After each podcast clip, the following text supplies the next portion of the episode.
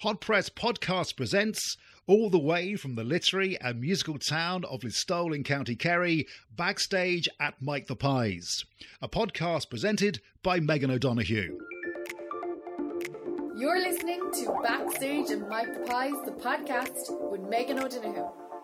I'm joined with Jake from Turnstiles, a five piece band from Galway. How are Yeah. you? Good, yeah. Yeah. Kind of got a little bit of an energy rush after the gig. Not the same as playing to people, but still nice to kind of play something new. Yeah, at least you get that as well Mm. during all these all these strange times. Yeah, I think we've played three live streams now, so it's kind of you know it's never going to be the same, but it's good to even stay Yeah. with them and you know just get ready for when things. What do you like about the live streams? Um, I just like giving people a chance to hear new music because like we spent the whole summer writing, uh, obviously when when it wasn't full blown lockdown and we were just in Killian's shed writing songs. So it's it's weird because our set list now is probably eighty percent different from the last time we played for people. Yeah. So it feels weird to have all these songs that nobody's heard. So it's kind of nice to get a chance to put them out there Yeah. somehow. So I suppose we're talking there. We jumped the gun, I suppose. Mm. Who is Turnstiles and who's who? So there's me on bass, and then we have Killian and Cullum are the two guitar players, and Callum on vocals, and Luke is our drummer then. So we started up about a year and a half ago, maybe two years almost. It, yeah, time's gone obviously a lot faster this year, Yeah. but we were gigging properly for about eight months as a band, and uh, before everything shut down. And yeah, it's been kind of it it took off like quite quickly. Like we were practicing for a couple of months and then got a few gigs and we ended up playing in the Button Factory and you know Whelan's and stuff for a good few times. So it was it was a really really good year. And then we had festivals booked and all that kind of stuff, and it just kind of got taken away. So it was a little frustrating, but kind of see the light at the end of the tunnel now. I think Yeah. seems to be. I mean, you're on bass, so Mhm. where would your music influences come from? Um, I mean, we were actually talking about it in the car on the way up. I think Pixies are a big influence for all of us, Mm. and definitely for me as a bass player, like Kim Deal is one of my favorites. Um, but in terms of like we have all different kinds of musical influences, but a lot of the not motivation, but like we realized that being in a band like this was possible. I think after like Fontaines and the Murder Capital and Yeah. all like Idles and them kind of got big and it just made us it made you feel like oh there's actually a you know a platform for bands like these and that's kind of we started kind of in the aftermath of you know the first Fontaines album and stuff and Yeah. it's so it was not even a musical influence but it's just like a practical influence like oh there's, there's an audience so that was why Yeah. we kind of started this band And I suppose even before that, I suppose the thought was in your head mm. about getting together as a band.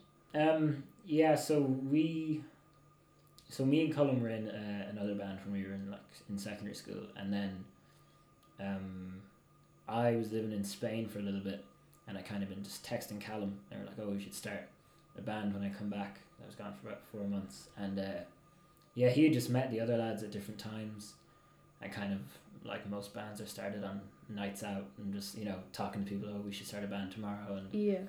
whatever. Um, so there was kind of like because I was away, we had kind of organized it a few months before anything happened, um, and yeah, like we then we started practicing around March, I think, and we wrote "Wasting Away" was the like the first song we ever did at the first practice, and released that like a month later. So it was very everything moved very quickly, and it wasn't too much. You know, we didn't spend like a year perfecting our sound and then we'll go out. Like it was just kind of took whatever came our way, and it was. I think that's a fun way to do it. Yeah. And what is your sound? Well, I think we're at a bit of a maybe a bit of a crossroads. Like, we kind of we were doing the early kind of seventies punky stuff at first because not even for any reason it just kind of seemed to come quite naturally to us. Um, and then just as lo- like lockdown coming and an end to music, it was kind of a time because like I said we we started gigging up like very quickly after we got together. So th- that was like the first break we had ever had, and a time to actually think about okay, what do we want our sound to be going forward? So we tried to kind of incorporate a bit more, you know, more post punky stuff, a bit more noise rock, and uh, we just finished recording some songs with uh, Daniel Fox from Girl Band. Um, I really like their kind of industrial sound, so we're we're trying to take things in a bit of a different direction. But we still like tonight we did kind of the older stuff as well. Yeah, a nice mix. Yeah, yeah, it's good to have like the some stuff is a bit slower, a bit gloomier, but um, we always try to finish the set with their most kind of rapid tunes. And they're all about a minute and a half long, so it's good to just stack them all at the end of the set list. and Yeah, go yeah, for it. cool. Yeah. And what was the, the first gig like for you then together? I mean, you said you came back from Spain. Um, yeah, so our first gig was actually in our friend's uh, living room, and we um, a friend called Gavin put on a festival called Gavstonbury, and um, we so yeah we've been practicing for a month maybe two, and he was like, "Oh guys, I'm gonna do a, a festival in my basically in my house. He had a free house for the weekend, and um, so yeah we went out there. And Do the parents know? I don't. Yeah, I don't know. Maybe it's it's lived, you know, in infamy now, so they might Yeah. find out about it. But um, yeah. So he obviously had never heard us. Didn't I don't think he even knew any of us played instruments or whatever. Um, so he put us on like at about seven o'clock, and he had a few like a few kind of proper bands from around town played afterwards, but it was an unbelievable like atmosphere. Like to this day, one of the best atmospheres we've had at a gig because it was a living room that should hold about ten max people, and there was about fifty in there, and it was just Class, yeah. so after that, we kind of all, you know, went outside afterwards and were like, oh, we can actually, there might be kind of legs on this, so we can do something with it. Yeah. So then we started getting, it was kind of a complete fluke. Then about two weeks later, we got a support slot with Felonies, in, in the Roisin in town, and got a really good crowd as well. I think we just like, we were just inviting all of our friends to stuff. Yeah. Um, but yeah, it was it was hard for us at first to get our own like headlines. Um, so we actually found this uh, like community center in town called na Gael, and uh, we just started putting on our own gigs, and they would let us rent the room. Free house. Free house. So Yeah. yeah, that was it. So so that so that was called Free House because Gavin's the first gig was in Gavin's Free House. and like, that's the energy we want to recreate Yeah. in this thing that we're putting on. So we put on like once a month four bands for free in this basically like shed slash pub, and like that's kind of where we feel most comfortable and like in terms of atmosphere and stuff. Yeah. And do you think that like, the success then of kind of other bands, like you mentioned Fontaines, Mm. do you think like seeing the success of them kind of looked upon people and they were like, oh my god, yeah, we have a local band here in Galway. I think that was yeah. I think that might have been part of it. Like people that I knew were getting into that kind of music, and yeah, one thing I was really proud of with our gigs was that people who would never usually go to gigs were coming in in Yeah. Galway anyway, and like there was kind of there was a bit of a scene in Galway, but it was like the same few people, and they were all in bands, and they go to see each other's bands, and it was a very Yeah. kind of small thing. Um, and I feel like we started attracting people who wouldn't usually go to live, like who would maybe go to DJs and clubs, but not Yeah. usually live bands. Um, and I think that was yeah, that was something I was definitely proud of with our yeah, it's a fine achievement. Mm. It really is. yeah.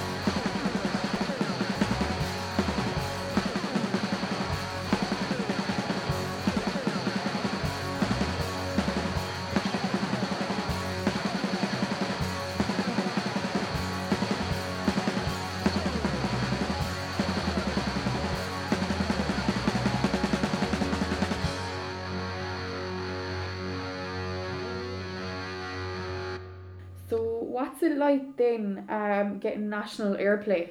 I mean, you got national airplay through the radio waves uh, with Mm. Tantrum, a release from last February. Yeah, um, yeah. I think Dan Hegarty played that on RTÉ a little bit. Um, he's kind of been our main radio host that's gone with us. Um, Yeah. Yeah, it's cool to hear. The first few times, it was definitely you know we kind of everybody would listen in and Mm. just to hear. Like they never even talk about you. to Say, "Oh, this is Tantrum by Turnstiles," and Yeah. everyone, it's like exciting, even though it's, you know, only about five seconds. But uh, yeah, it's cool. It's like the radio isn't what it used to be. It's not like you're on the radio, you've made it. I Yeah. think there's definitely other, uh, like Spotify and Yeah, the likes of Bandcamp. That's kind of where it's at. If you really want to attract listeners. yeah. I But I mean, you think got over 130,000 streams on Spotify with I Don't Care, which was released just last April. Yeah, um, yeah. The, the songs kind of they had this weird jump. We had our two our first two singles out on Spotify, and they were just like a thousand streams or whatever. And then it was it was the night that we played in Gavin's living room, and we were all sitting around before it, and the streams just went like bananas, and it was a lot of it coming from the states, like Okay, Phoenix, Arizona. Somehow we had a load of like that's mad, yeah. listeners so that so spotify has always kind of worked quite well for us like there's a lot of really great bands that you know at, when you're leaving it up to algorithms and stuff there's Yeah. always an element of luck um Yeah, I was talking to um Sorcha Richardson. She did a Mm. gig here um a few weeks ago and you know she was saying as well like I mean one of her songs has um, loads of streams on Mhm. Spotify and she got up this cool app and it Yeah. said like she had loads of listeners in the US like it was really cool yeah like it's nice to be able to see like Yeah. around the world like we've had like you know the ukraine china like we've had some places that you would never expect people to Yeah. watch listen to song so that's the benefit of the, the digital yeah distribution i suppose it must give you such a boost though as well knowing that your lyrics are spreading that far Yeah, the like the best part definitely doesn't happen so much outside of Galway yet, but like people kind of know the lyrics in, in Galway and when we play there, like they get Yeah. sung back and like there's been times where people have been singing lyrics of songs we haven't even released because they've seen us so many times and like yeah that's definitely one of the best feelings you can have I think. yeah gives you the boost for releasing the song Yeah, yeah. and then besides gigging then what platform would you kind of go towards Yeah, so Spotify is the main one we're on. I mean, we're on everything. We're on Yeah. iTunes, whatever. But, um, we're not really. We haven't cracked YouTube yet. Like we're, we don't have any music videos. Well, we one of our songs has a music video, but um, yeah, we're kind of we're not too um. We we don't put loads of thought into that kind of stuff. We kind of just put the songs out there and let them, you know. work themselves Yeah, I think yeah like live gigs is where it's at for us and that's where Mm. we our best chance of pulling people in you Yeah. know um but obviously at the moment we can't do that so we do have to put a bit more like we have uh, releases coming soon and uh, I think we're gonna have to really put the work in in terms of Spotify and radio play Yeah, I mean the adaptation seen by the music industry is just insane at the Mm. moment due to COVID nineteen. I mean, if it wasn't for a global pandemic, what was on the plan, I suppose, forward for twenty twenty? so the band that we just played with the Love Buzz that was the first gig to be cancelled so we were going to be playing with them in Cork uh, for the first time. So before so we had played Galway Dublin and Limerick and that was Yeah. it. Um, and then we had a, a month where we were going to be doing Cork Belfast Derry and we were kind of like that was like maybe a week after the initial lockdown so that all obviously got cancelled. And uh, and then in the summer we had festivals so we had like Forbidden Fruit and K Fest were supposed to be on and those were kind of sickeners to be Yeah. like we were really really we, they got in touch with us around Christmas time and basically from Christmas time we were just waiting you know for the school year to end and for to be going to the festivals so those are the toughest ones to lose but I think they'll all be coming back Definitely. this summer hopefully so Yeah. And then I suppose looking forward then even more into twenty twenty one, what's in the pipeline for turnstiles? Um, so we've just recorded some music. Um, I can't really uh, have nothing concrete to announce yet, but they'll be coming out early next year. Uh, we're still working out all the kind of finer details, but yeah, it was getting back in the studio was really good because you know, like obviously we weren't able to be together even for most of the last year, and it kind of Yeah. the band was kind of fading away in like the sense that it felt like we were just running an Instagram account and nothing else. Like you know, we weren't playing gigs, we weren't even writing songs with each other, so Yeah. it was quite frustrating. But uh, Did you set up Zoom meetings and things? We did a couple, yeah, to kind of Yeah. just to stay sane, I think. Yeah. Um, but yeah, we got back together then in May and spent a week out in Killian's shed and we wrote a whole batch of new songs and that's when we went to record. So it felt like kind of being in a band again, kind of lost. What was the feeling like when you went back to record? Um, yeah, I think we're all really excited, like more so than we have been for other releases. We like before when we go into the studio, it was kind of just we weren't again we weren't putting loads of thought into it. We just thought, okay, we have a couple of songs, let's do it. But this is our most again because no live gigs. This is the most like focus we've put on Yeah. going to the studio and recording. So there's a real sense of purpose this time, and um, we recorded it in two days, and then we mix it another two days, and so it's like more time and more money than usual. Um, Yeah. So it's exciting. It feels like a more serious release than the Yeah. others. And then I suppose, I mean, you performed here now, Mike the Pies. You Mm. it's your Mike the Pies debut. Yeah. Uh, what did you love about performing here? I mean, you didn't have kind of the crowd here, Mm. but I suppose it was nice and intimate. It was kind of a reflection back to when you first started as a band. Yeah, well, that's like like I was saying, that's our kind of venue, like low roof, Yeah. small, like you know, under hundred people. Um, we played the biggest place we played was the Button Factory in Dublin, and that that was really good. And like having the space on the stage, and you know, it was obviously quite a spectacle um, from our point of view. But I think the small venues like this, is like that's what we love doing, and like Yeah. bumping into each other on stage, not even having room to like today two of two of us were on the floor in front of the stage so like Yeah. we like that kind of atmosphere and that vibe so hopefully we'll be back when there's people Yeah. All squashed on the stage, yeah that's and the, the whole floor filled with people. yeah that's that's kind of what we're into and what we're in it for I think Yeah. you know above anything else above like Spotify streams or you know radio play I think just cramming as many people into a tiny room as possible that's what And the for us. intimacy of it. Mm. If you had to play a gig anywhere in the world, where would you rather be? rather be in Magpies